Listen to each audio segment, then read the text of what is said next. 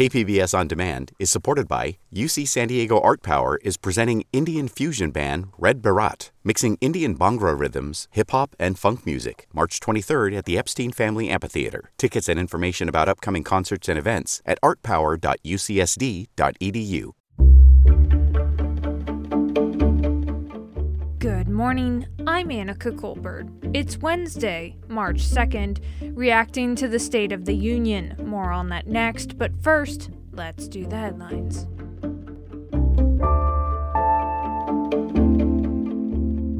The return of Padres baseball to Petco Park is on hold. Major League Baseball is canceling opening day and the first two series of the regular season. Commissioner Rob Manfred made the announcement following a busy few days of negotiations in Florida. Team owners and the Players Union are still far apart in agreeing to a new collective bargaining agreement. Pay for younger players, arbitration rules, and expanding the playoffs are among the key issues. Spring training is already on hold. As for the impact here in San Diego, the Padres' first homestand against the San Francisco Giants and the Colorado Rockies was canceled. Tuesday's announcement pushes back a potential start of the season to April 7th. The soonest home game in San Diego would be April 14th. The San Diego County Board of Supervisors voted 4 to 0 on Tuesday to ban county investment in all fossil fuels as part of an effort to combat climate change. According to Supervisor Terra Lawson Remer's office, the action will prohibit investments in any corporation that engages in the exploration, production, drilling, or refining of fossil fuels. Here in San Diego, February was the 10th warmest February on record and also the 10th coolest in terms of average high and low temperatures. Some meteorologists call that a long thermometer month. It was the only month on record since 1874 that there were temperatures in the 90s and in the 30s in the same month. From KPBS, you're listening to San Diego News Now. Stay with me for more of the local news you need.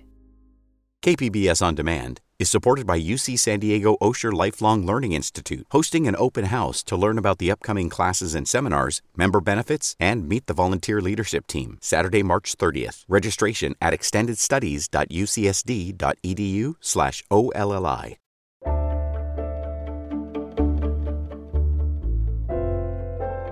What did some Ukrainians and others in San Diego think of the State of the Union address? KPBS reporter Kitty Alvarado has some local reactions. Nadia Haywas, who lives in San Diego County with roots and loved ones in Ukraine, listened closely to Tuesday's State of the Union address. Well, it's very nice to see um, bipartisan support. While she appreciated the bipartisan support and aid for Ukraine, plus the sanctions on Russia, she says they're not enough.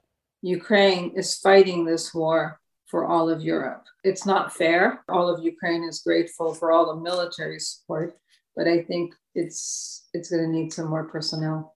Corrine Hoare, a professor at the University of San Diego and an expert in White House communications, says the president's message on Ukraine hit the mark. To show strength, to show resolve, and to send a message around the world that this type of behavior that Putin is exercising will not be tolerated. And there is strength not only here in the US, but among our NATO allies. Kitty Alvarado, KPBS News.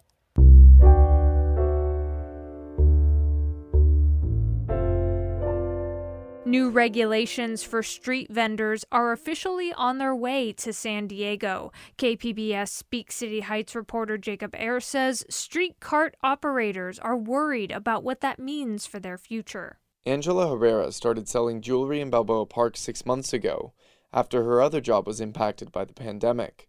The newly approved proposal will cut back on street vending in the park. The sidewalk vending saving our life.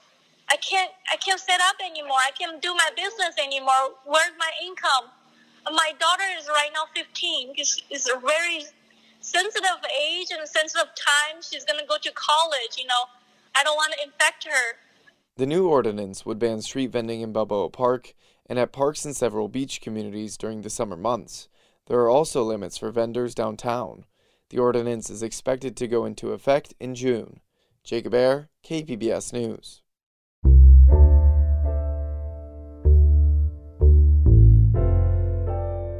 San Diego is getting more than $8 million to help struggling tenants pay rent. KPBS Metro reporter Andrew Bowen says it's a pandemic lifeline that may not last much longer. The extra money comes directly from the federal government as a reward for San Diego's relatively successful distribution of past rent relief funds. Those dollars are part of the COVID 19 relief bills passed by Congress. So far, the city has given out more than $175 million in aid. City Council member Marni von Wilpert says San Diego should be proud of that. Over 15,000 tenants and families have received assistance, which goes directly to landlords who are able to then keep their mortgage payments going. They're not foreclosed upon. We do not have an increase in homelessness worse than we've already seen. The extra $8.3 million is a small fraction of what the city requested. It's unclear how much longer the program will last before the funds run out. Andrew Bowen, KPBS News. The city and the San Diego Foundation are celebrating the positive impact of COVID relief grants for small businesses. KPBS reporter Matt Hoffman has more on where the money went. The City of San Diego's nonprofit and small business relief fund has distributed $12 million. There was a focus on underserved areas, and in total, nearly 1,700 businesses and nonprofits received aid. During the pandemic, the Women's Museum of California moved from Liberty Station to Southeast San Diego. Executive Director Felicia Shaw says the organization operates on a shoestring budget and a $100,000 check went a long way. $100,000, I had to pick myself up off the floor. But receiving the Nonprofit Relief Fund grant has been a true game changer for our museum, and the timing couldn't have been better. $10 million for the program came from federal COVID relief funds, while the San Diego Foundation provided the other 2 million. Matt Hoffman, KPBS News. Coming up, two years into the pandemic, and the wait time for state hearings on wage theft cases has only increased. This almost encourages employers to continue exploiting.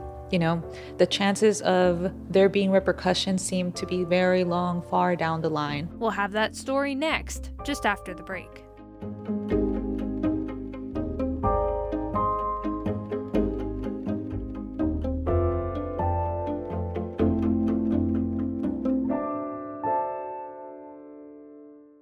KPBS On Demand is supported by the University of San Diego, offering professional and continuing education courses in the areas of business, education, healthcare, and engineering. For enrollment opportunities, visit pce.sandiego.edu.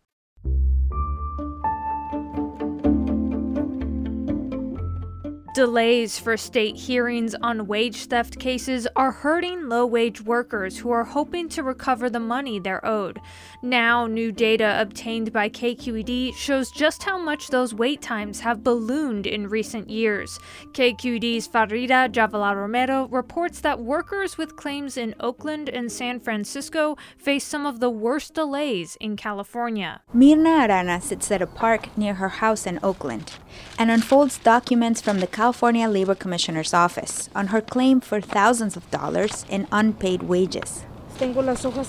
She says she worked 12 hour days, six days a week, cleaning offices and homes for a small janitorial company.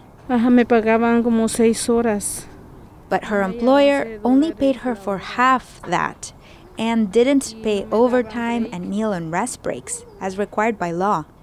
She plucked up the courage to complain to the state in 2018 but it took more than three years before the labor commissioner held a hearing. It's hard to wait that long, she says. It meant that her family had to move three times when the rent went up, and they struggled to buy food. Employers can settle with workers at any time, but by law, the Labor Commissioner's office must hold a hearing for an unresolved wage claim within 120 days from when it's filed. That's not happening. In 2015, California workers waited almost twice as long for a hearing.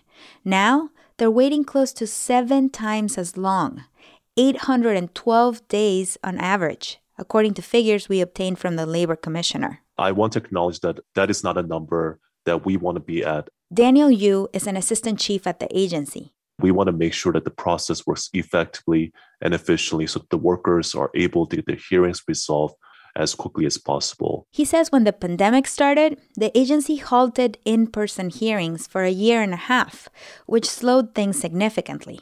And there are only about 64 hearing officer positions statewide to judge thousands of wage claims per year. 12 of those positions are vacant, says Yu. The hiring of our hearing officers uh, remains a top priority. He says the agency will get funding to hire four more hearing officers this summer. But that's not enough staff to cut the wait times, says Veronica Chavez, a workers' right attorney with Centro Legal de la Raza in Oakland. Clearly, it's not. They do need more. Like a lot. A lot more. Just the Oakland and San Francisco offices need need many hearing officers. Even before the pandemic, those offices faced among the longest delays. And last year in San Francisco, the average wait was 968 days. In Oakland, it was 1,160 days, more than three years.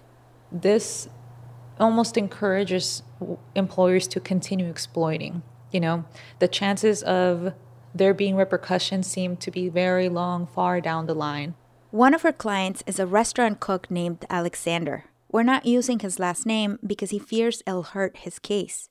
He was hopeful when he filed his claim back in September 2018. Three and a half years later, he's still waiting for a hearing.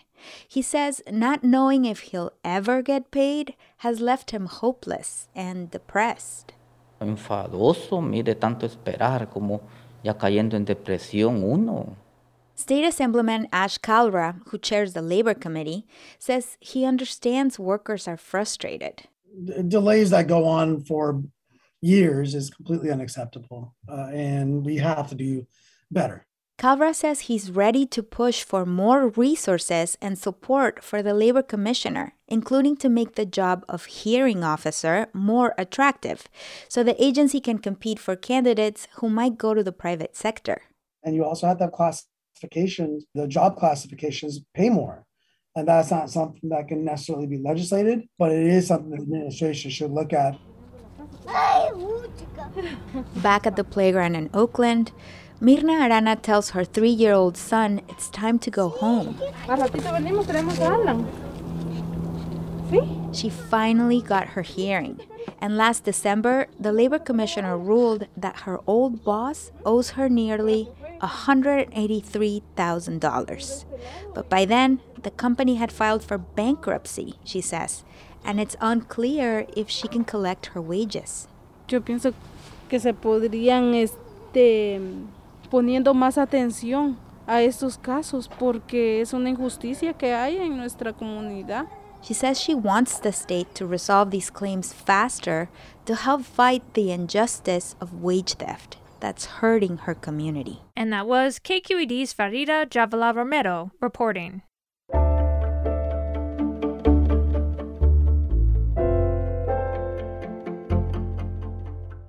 While technology has come a long way since the 1980s, one San Diegan says the old school tech is still the new school style. KPBS's Maya Trabulsi introduces us to Boombox Chuck, known for his love of retro culture, especially the boombox. It's an iconic machine. The boombox is like a bodily extension to Miguel Nunez.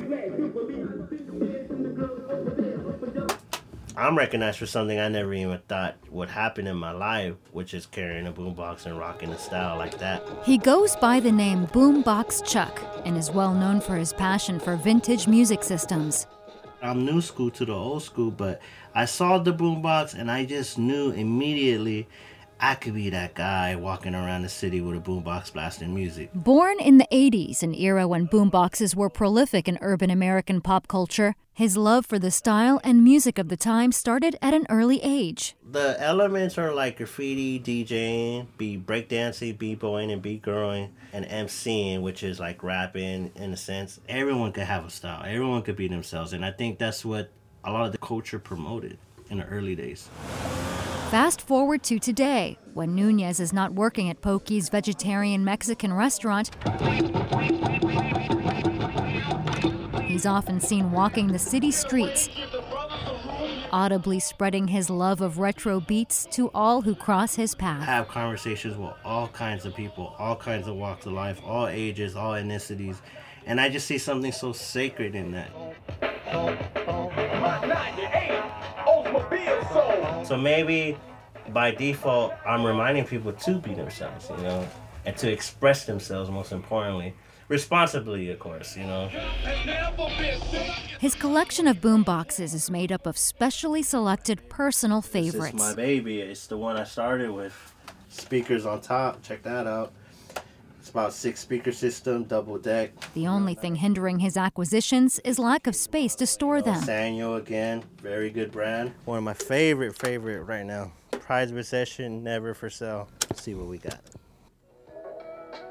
I will hunt them down every weekend, every chance I get, every flea market. And then you see a boombox out of nowhere, you're like, whoa. And the bigger the box, the bigger the size and number of batteries it requires. Batteries are a very consistent part of rocking a boombox, playing a boombox. Nunez holds hope that a battery company might take note of his mass consumption and possibly help him along the way it's just like a trip how many batteries I may have gone through. I can't even imagine. I, and that's why now I want to kind of better document it because eventually I want to send the battery company a portfolio like, hey, what's up?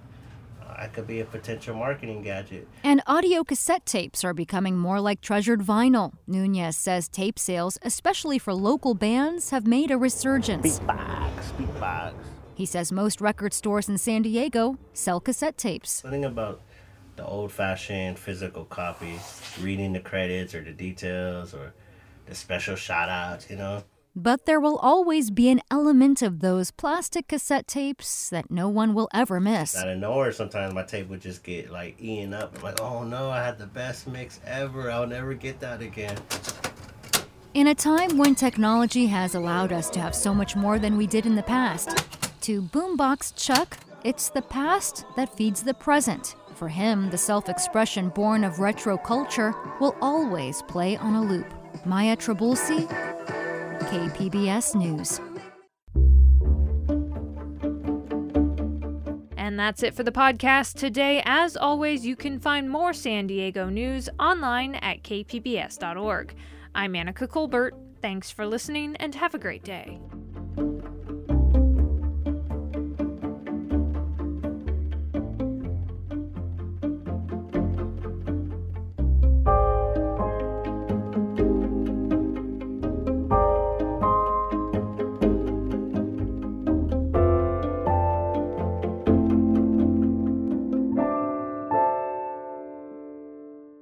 KPBS On Demand is supported by the San Diego County Toyota dealers, whose commitment to customers extends to giving back to the community and who are proud to support the City of San Diego lifeguards with their important role of keeping our beaches safe. Toyota, let's go places.